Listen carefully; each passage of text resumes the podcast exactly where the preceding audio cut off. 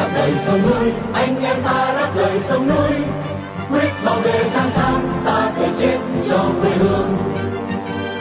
Đây là đài phát thanh đáp lời sông núi, tiếng nói của những người Việt tha thiết với tiền đồ tổ quốc và hạnh phúc của toàn dân do lực lượng cứu quốc thực hiện, phát thanh mỗi ngày từ 7 giờ 30 đến 8 giờ tối giờ Việt Nam trên làn sóng ngắn 9.670 km chu kỳ.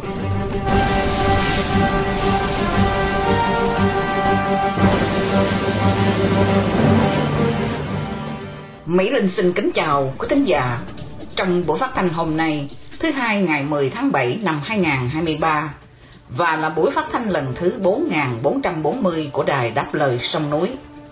Sau phần tóm lược những tin quan trọng trong ngày là chuyên mục phê bình hiến pháp Cộng hòa xã hội chủ nghĩa Việt Nam năm 2013 và sau cùng là phần bình luận. Đặc biệt chương trình phát thanh hôm nay được sự bảo trợ của ông Đặng Thanh Hoàng, hiện cư ngụ tại thành phố Sydney, Úc Châu, đồng thời để vinh danh anh Trần Thanh Danh, một người Việt yêu nước đang bị giam cầm trong ngục tù cộng sản. Sau đây, mời quý thính giả theo dõi bản tin tóm lược với Vân Hà và Miên Dương.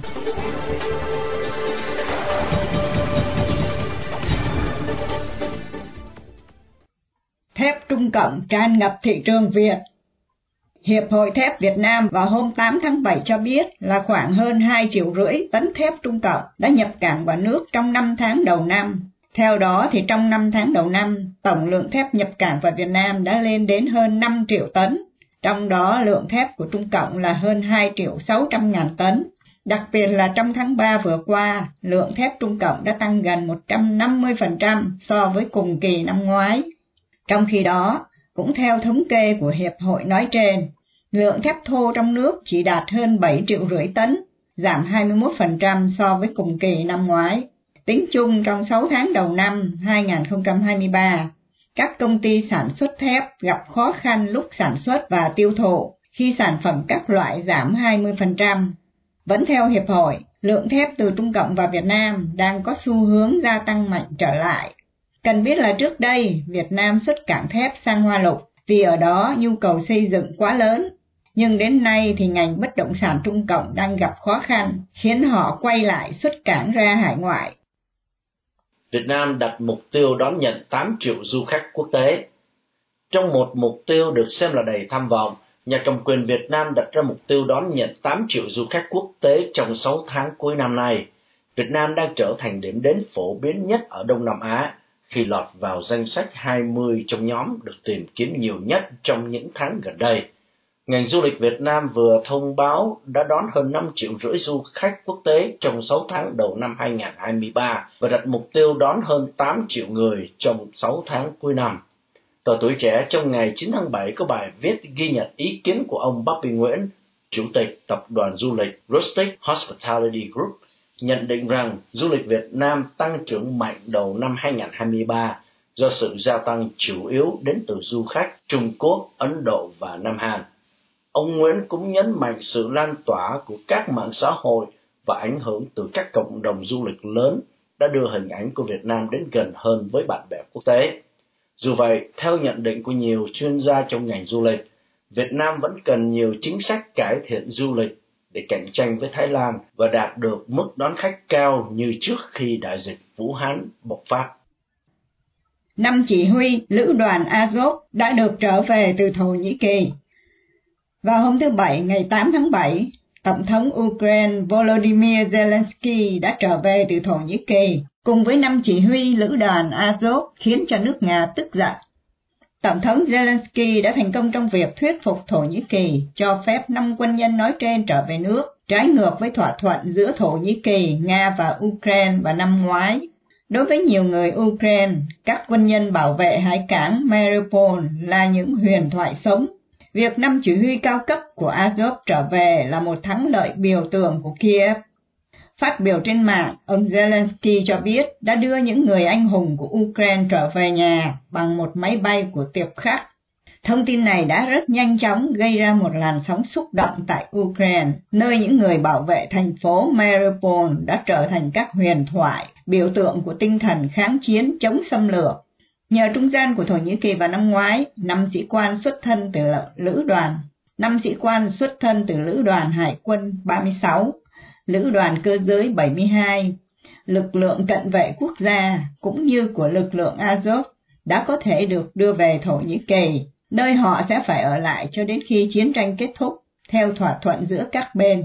Tuy nhiên, vào dịp mang tính biểu tượng 500 ngày này, trước ngày thượng đỉnh NATO được tổ chức tại Vilnius, Tổng thống Zelensky đã đạt được thỏa thuận với Tổng thống Thổ Nhĩ Kỳ về việc hồi hương năm cựu chỉ huy Azov. Đây là một thắng lợi mang tính biểu tượng thực sự đối với Ukraine, được chào mừng tại thành phố Lviv, nơi Tổng thống Ukraine đã giới thiệu các cựu tù binh trước công chúng. Điện Kremlin đã giận dữ khi được biết tin này. Bộ máy tuyên truyền của Nga từ lâu đã sử dụng lữ đoàn Azov để tạo ra một hình ảnh sai lạc về một nước Ukraine do các thế lực phát xít điều hành. Hiện tại chưa rõ Nga sẽ trả đũa ra sao về vụ này. Giới quan sát ghi nhận, rất có thể Moscow không triển hạn thỏa thuận xuất cảng ngũ cốc của Ukraine qua biển Hắc Hải, sẽ hết hạn vào ngày 17 tháng 7 tới đây. Bộ Quốc phòng Ukraine thừa nhận tấn công cầu Crimea.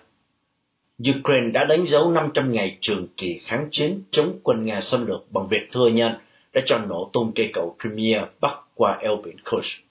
Cần biết là ngay từ đầu, chính phủ Kiev luôn từ chối nhận trách nhiệm về vụ tấn công này. Tuy nhiên, trong thông điệp trên mạng vào hôm thứ Bảy 8 tháng 7, Thứ trưởng Quốc phòng Hanna Malia thừa nhận rằng quân đội Ukraine đã thực hiện cuộc tấn công cây cầu huyết mạch này vào mùa thu năm ngoái. Bà Malia cho biết là đã 273 ngày trôi qua kể từ khi quân Ukraine tấn công lần đầu tiên vào cây cầu Crimea để làm gián đoạn hoạt động của người Nga. Trước đó, chính quyền Ukraine vẫn luôn phủ nhận trách nhiệm về vụ tấn công cây cầu dài đến 19 cây số, dài nhất châu Âu, nối bán đảo Crimea và vùng Krasnodar của Nga. Bán đảo Crimea đã sát nhập vào Nga vào tháng 3 năm 2014 sau một cuộc trưng cầu dân Ý. Mỹ và khối Âu Châu không chấp nhận thực tế này và tuyên bố áp đặt các lệnh trừng phạt đối với các cá nhân và tổ chức của Nga. Riêng giới lãnh đạo Ukraine tuyên bố quyết tâm giành lại tất cả các vùng lãnh thổ đã mất từ tay Nga, bao gồm cả Crimea. Cây cầu được khánh thành bởi Tổng thống Nga Vladimir Putin vào tháng 5 năm 2018. Vào ngày 8 tháng 10 năm ngoái, một chiếc xe tải đã bị nổ tung trên cầu Crimea, khiến hai nhịp cầu đường bộ bị sập một phần xuống biển, đồng thời bảy toa nhiên liệu của một đoàn tàu chở hàng đang đi trên đoạn đường ray liền kề bốc cháy với ba người thiệt mạng. Ngay sau vụ tấn công, giới chức Nga đã công bố một loạt biện pháp khắc phục thiệt hại và bảo đảm sự ổn định giao thông giữa Crimea và vùng Krasnodar.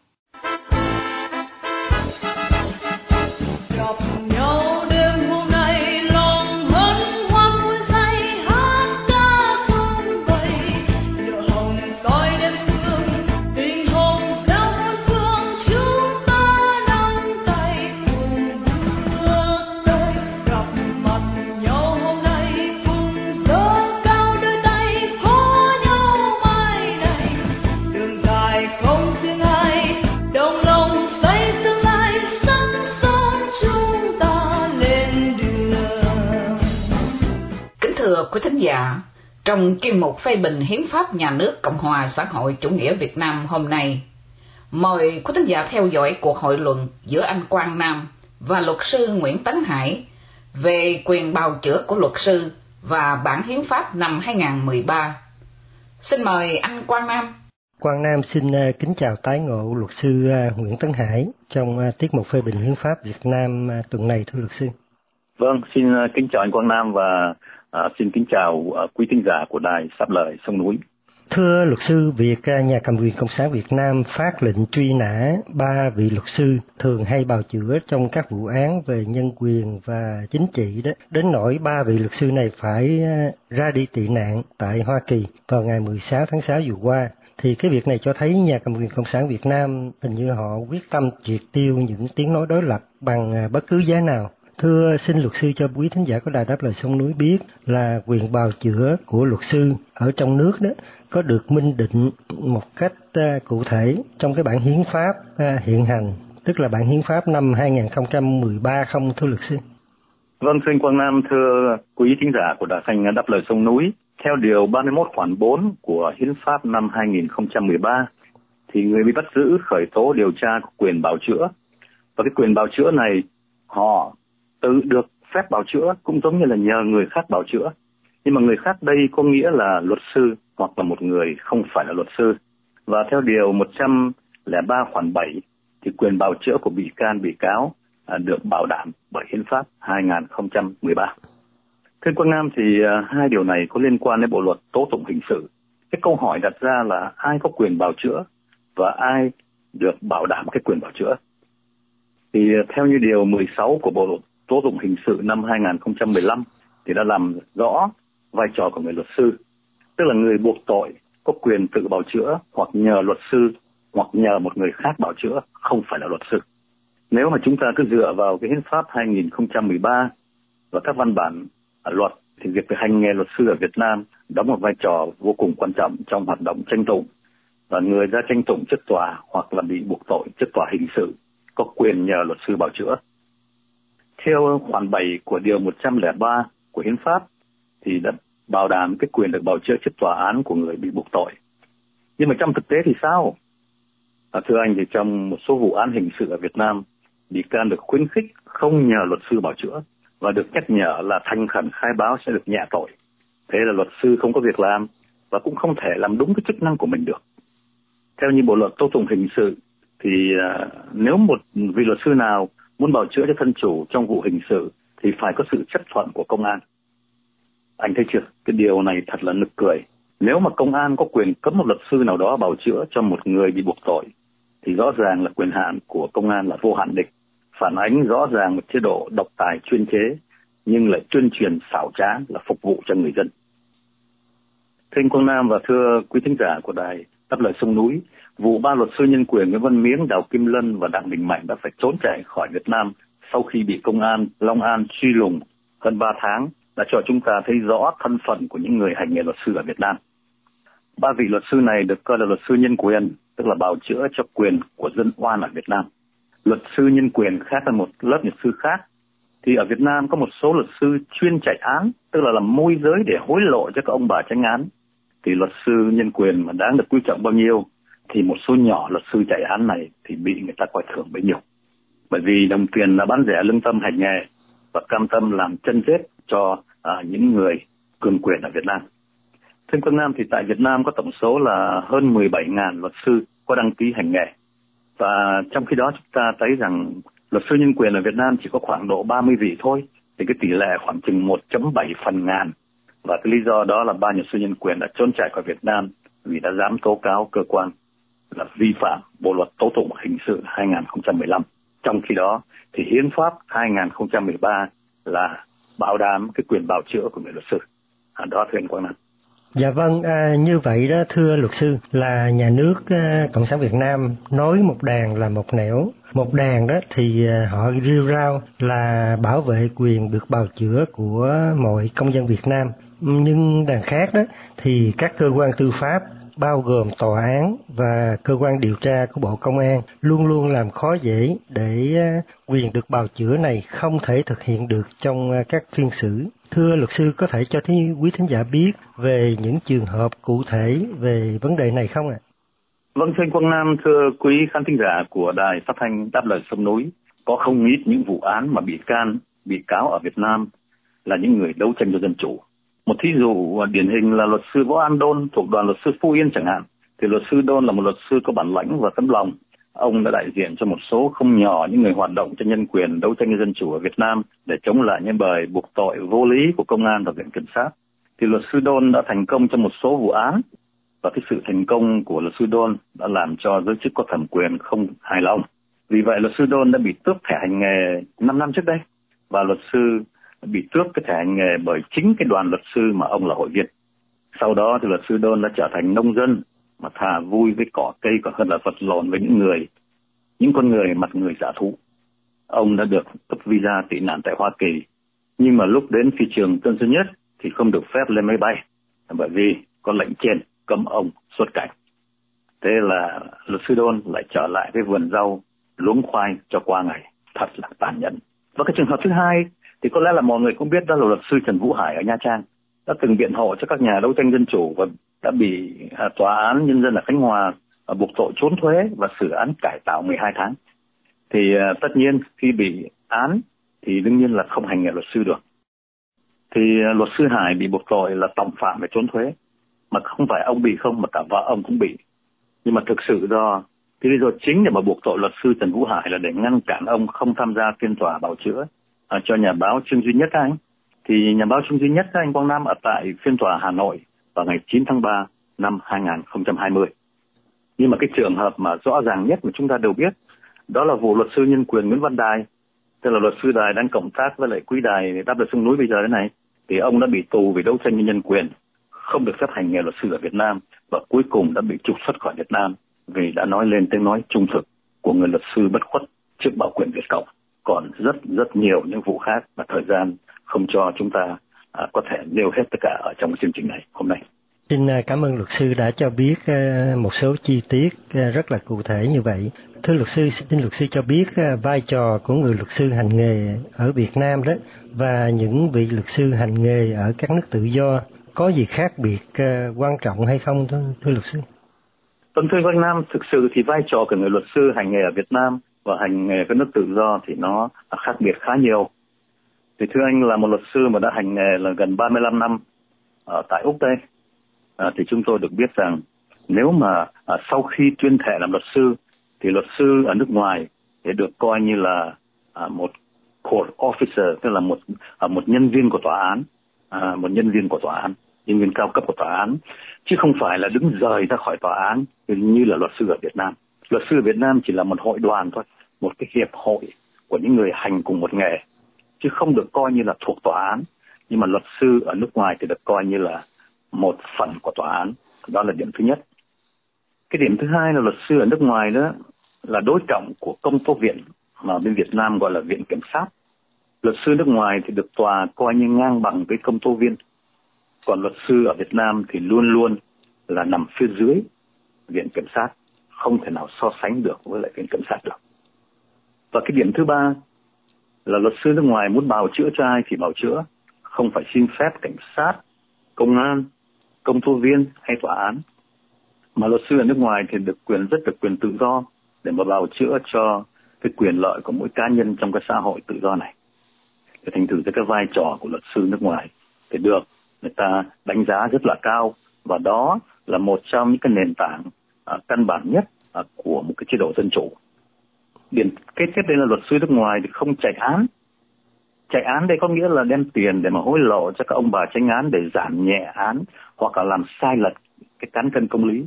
Mà như là anh Quang Nam theo dõi tình hình ở Việt Nam đấy, cũng không ít ông bà tranh án đã bị bắt về tội hối lộ, tức là nhận hối lộ để mà làm thay đổi cán cân công lý. Và cái điểm, một trong những điểm cuối cùng đây là luật sư ở Mỹ, ở Úc mà có nhiều kinh nghiệm, có khả năng thì được bổ nhiệm làm tranh án ở các tòa án các cấp từ tòa án quận cho đến đến tòa án thành phố cho đến đến tòa án tiểu bang hoặc là tòa án uh, quốc gia. Và uh, cái điểm mà là luật sư nước ngoài nhiều kinh nghiệm thì bổ nhiệm làm tranh án. Và tranh án được bổ nhiệm từ giới luật sư chứ không như ở Việt Nam là tranh án được đào tạo à, bởi những lớp học khác nhau. Cho nên tranh án và luật sư là hai thành phần khác nhau. Còn tranh án là cựu luật sư ở nước ngoài là thưa anh Quang Nam thưa luật sư để mà cái ngành à, tư pháp ở Việt Nam nó có cơ hội để mà phát triển một cách công bằng hơn đó thì theo luật sư có phương cách nào để mà chúng ta thay đổi việc lạm quyền hiện nay của tòa án và công an cộng sản Việt Nam hay không ạ? À? Vâng, thưa Quang Nam, à, thưa quý khán thính giả của Đài Phát thanh Đáp lời sông núi, thì hiện nay ở Việt Nam thì người ta đang gửi cái dự thảo luật về tổ chức tòa án nhân dân À, đi các địa phương để thảo luận. Nhưng mà phần lớn là đều liên quan đến quyền hạn và trách nhiệm của thẩm phán thôi. À, còn cái việc mà sửa đổi những văn bản hành nghề về luật sư thì chưa có được sâu rộng.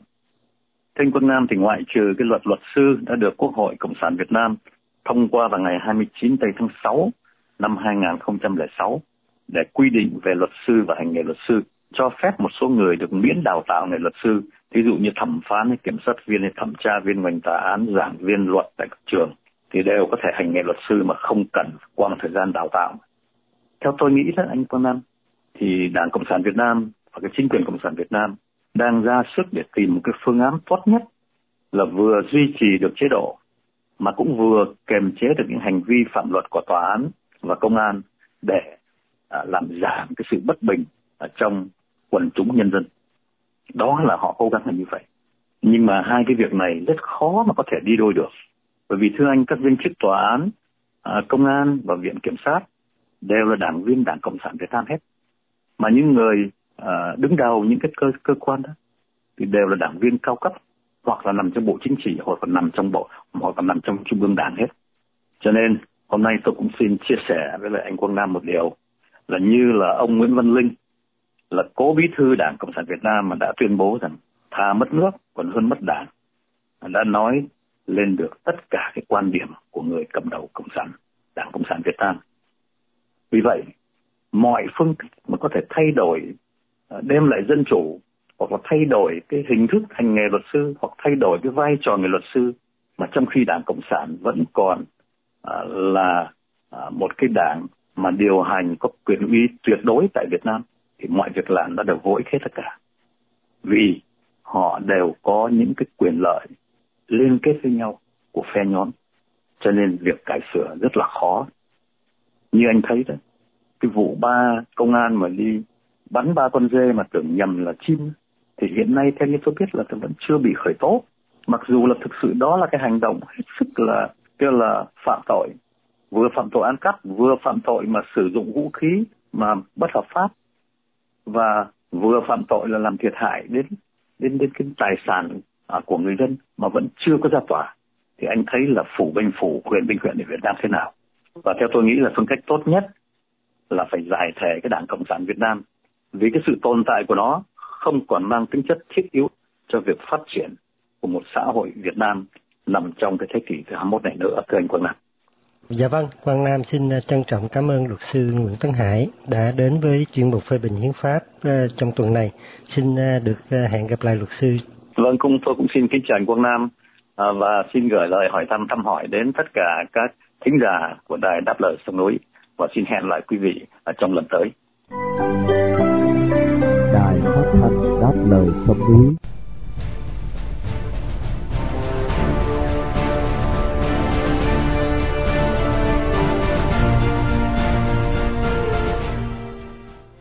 Vụ nổ súng ở Tây Nguyên phát xuất từ đối sách liên hệ đến các sắc dân thiểu số, nặng tính chất bất công và bạo lực của Cộng sản Việt Nam. Mời quý thính giả đài đáp lời sông núi, nghe phần bình luận của Đỗ Xuân Cang với tựa đề Bao giờ chính quyền Việt Nam biết rùng mình sẽ được Nguyên Khải trình bày để kết thúc chương trình phát thanh đáp lời sông núi tối hôm nay.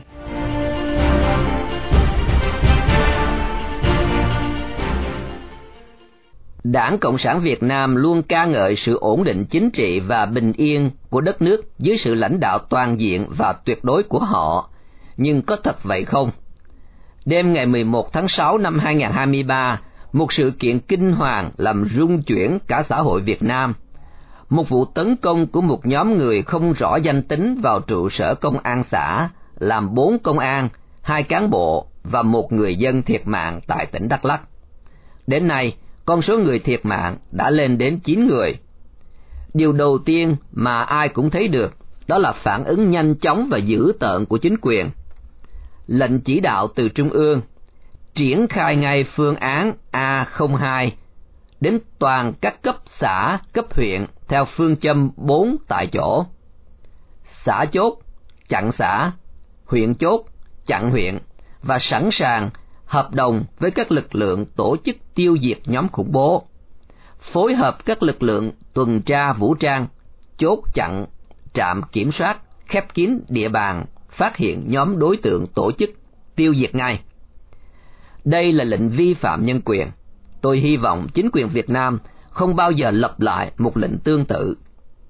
Với sự triển khai đồng bộ lực lượng công an trên toàn huyện lại thêm trung đoàn cảnh sát cơ động Tây Nguyên được trang bị chính quy với mũ sắt, áo giáp, với hàng ngàn quân, họ có đủ sức mạnh để khống chế bất kỳ một lực lượng nhỏ nào.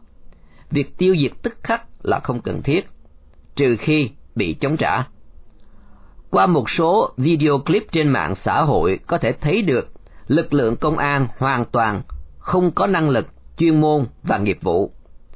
Vụ bắt hai người tình nghi đi xe gắn máy là một ví dụ.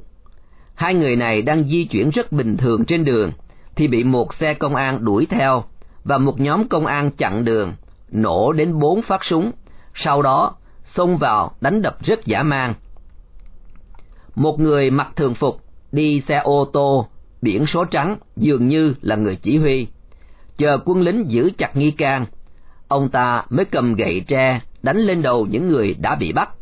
Mặc dù vậy, ông ta cũng không có khả năng giữ nổi chiếc gậy rớt lên rớt xuống. Ở một clip khác, một nghi can người thường bị một nhóm công an nói giọng nghệ tỉnh đánh đập giả mang, khiến mặt mũi bê bết máu. Cứ sau một câu hỏi mà nghi can chưa trả lời, hoặc trả lời nhỏ là bị đánh tới tấp. Một clip khác quay cảnh người dân cầm gậy gộc cùng với công an cơ động đi săn lùng nghi phạm như là săn thú. Đây là những hành động không thể chấp nhận được của công an Việt Nam. Không có gì đảm bảo những người bị bắt đó là thủ phạm. Việc chứng minh người dân phạm tội là việc của cơ quan chức năng, chứ không thể dùng bạo lực và khủng bố để buộc người dân nhận tội. Trong tất cả những video tôi đã xem, tôi không thấy một cái còng số 8 nào. Không lẽ vào thế kỷ 21 mà Việt Nam thiếu ngay cả còng số 8? Việc người dân tham gia cùng công an truy tìm nghi can, tìm dây trói người là việc không một xã hội văn minh nào chấp nhận. Người dân không được đào tạo để được bắt người và chống tội phạm. Tôi hy vọng Bộ Công an tuyệt đối không để người dân tiếp tục tham gia vào việc truy lùng và bắt giữ tội phạm. Xã hội dân sự của Việt Nam hoàn toàn bị bóp nghẹt khi luật sư cũng phải trốn chạy và tiếng nói của cộng đồng người thượng ở Tây Nguyên cũng không thấy có. Cả nước dõi theo sự kiện Đắk Lắk mà không mấy ai dám mở miệng nói trái với quan điểm của chính quyền. Một biến cố gây ảnh hưởng tới mỗi người dân trong xã cũng như cả nước như vậy mà không có ai ngoài dư luận viên lên tiếng để định hướng dư luận. Cho đến bây giờ, dư luận vẫn chưa có câu trả lời thỏa đáng cho vụ việc như công an xã và cán bộ làm gì tại trụ sở vào giờ đó, lúc đó là gần 12 giờ đêm. Không lẽ họ chỉ ra đó để chờ có người đến giết? Khi sự việc xảy ra, các cơ quan công quyền phản ứng ra sao? Ai là người nổ súng trước? Camera an ninh tại trụ sở công an, nơi xảy ra vụ việc đã ghi lại những gì? Ai là kẻ đốt hồ sơ? Đốt vì mục đích gì? Bộ Công an đã kết luận đây là một vụ tấn công khủng bố có sự tham gia của các thành viên thuộc một tổ chức khủng bố tại Mỹ. Vậy, tổ chức đó là tổ chức nào? Họ khủng bố nhằm mục đích gì? Có bằng chứng để chứng minh tổ chức đó là khủng bố không? Chính quyền Việt Nam đã yêu cầu Mỹ cung cấp bằng chứng và tài liệu về tổ chức khủng bố đó chưa? Tại sao một tổ chức khủng bố lại được hoạt động công khai tại đất Mỹ như vậy? Vì sao tổ chức đó lại có thể lôi kéo được hơn 80 người tham gia? Những người này là người kinh hay người thượng? Vì sao họ tham gia vào một hành động khủng bố nghiêm trọng đến như vậy, mặc dù họ thừa biết hậu quả phải gánh chịu? Động cơ của họ là gì? Nếu không tìm hiểu kỹ nguồn gốc của sự việc, thì không có gì đảm bảo nó sẽ không còn xảy ra ở tương lai. Việc xét xử đúng người, đúng tội cũng rất quan trọng vì như tôi đã nói, vấn đề sắc tộc và tôn giáo tại Tây Nguyên rất căng thẳng và từng gây ra nhiều vụ việc nghiêm trọng trong quá khứ. Theo ông Tô Lâm, dân biết hết mọi chuyện, nhưng dân biết mà cán bộ không biết là kém rồi. Thưa ông, đây không phải là việc thân tình chỉ bảo nhau hay xem xét bình bầu khen thưởng, mà là việc liên quan tới sinh mạng của con người năm công an viên của ông đã thiệt mạng và số phận của 84 con người đang ở trong tay ông. Ông phải nhìn thẳng vào vấn đề và giải quyết nó. Tôi tin rằng ông và cán bộ của ông hiểu rất rõ vấn đề. Việc để cho nhân viên thiệt mạng thì chính ông và cán bộ cấp dưới phải chịu trách nhiệm. Việc ông Tô Ân Sô vội vã truy tặng, gắn huân chương cho những người thiệt mạng không giải quyết được vấn đề gì. Câu hỏi đặt ra cho ông và cán bộ của ông là, bao giờ các ông biết rùng mình?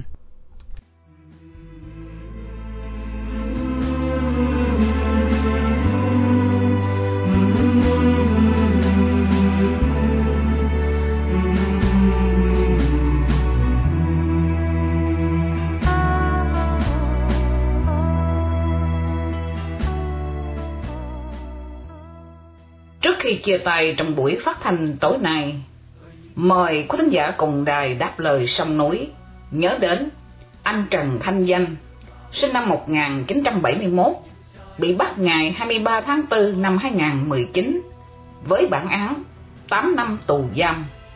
Một người Việt đang bị nhà cầm quyền cộng sản giam cầm trong ngục tù vì lòng yêu nước, lẽ phải và sự đóng góp tích cực vào tiến trình dân chủ hóa Việt Nam.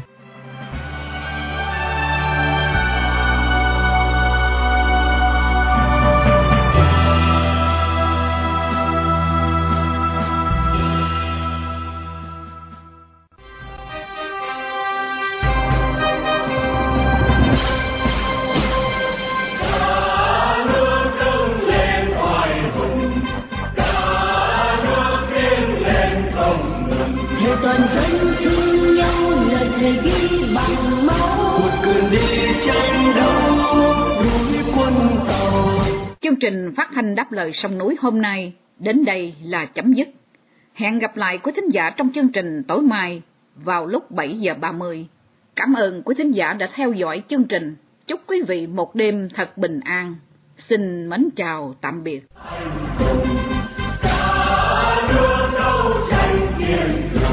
Vì tình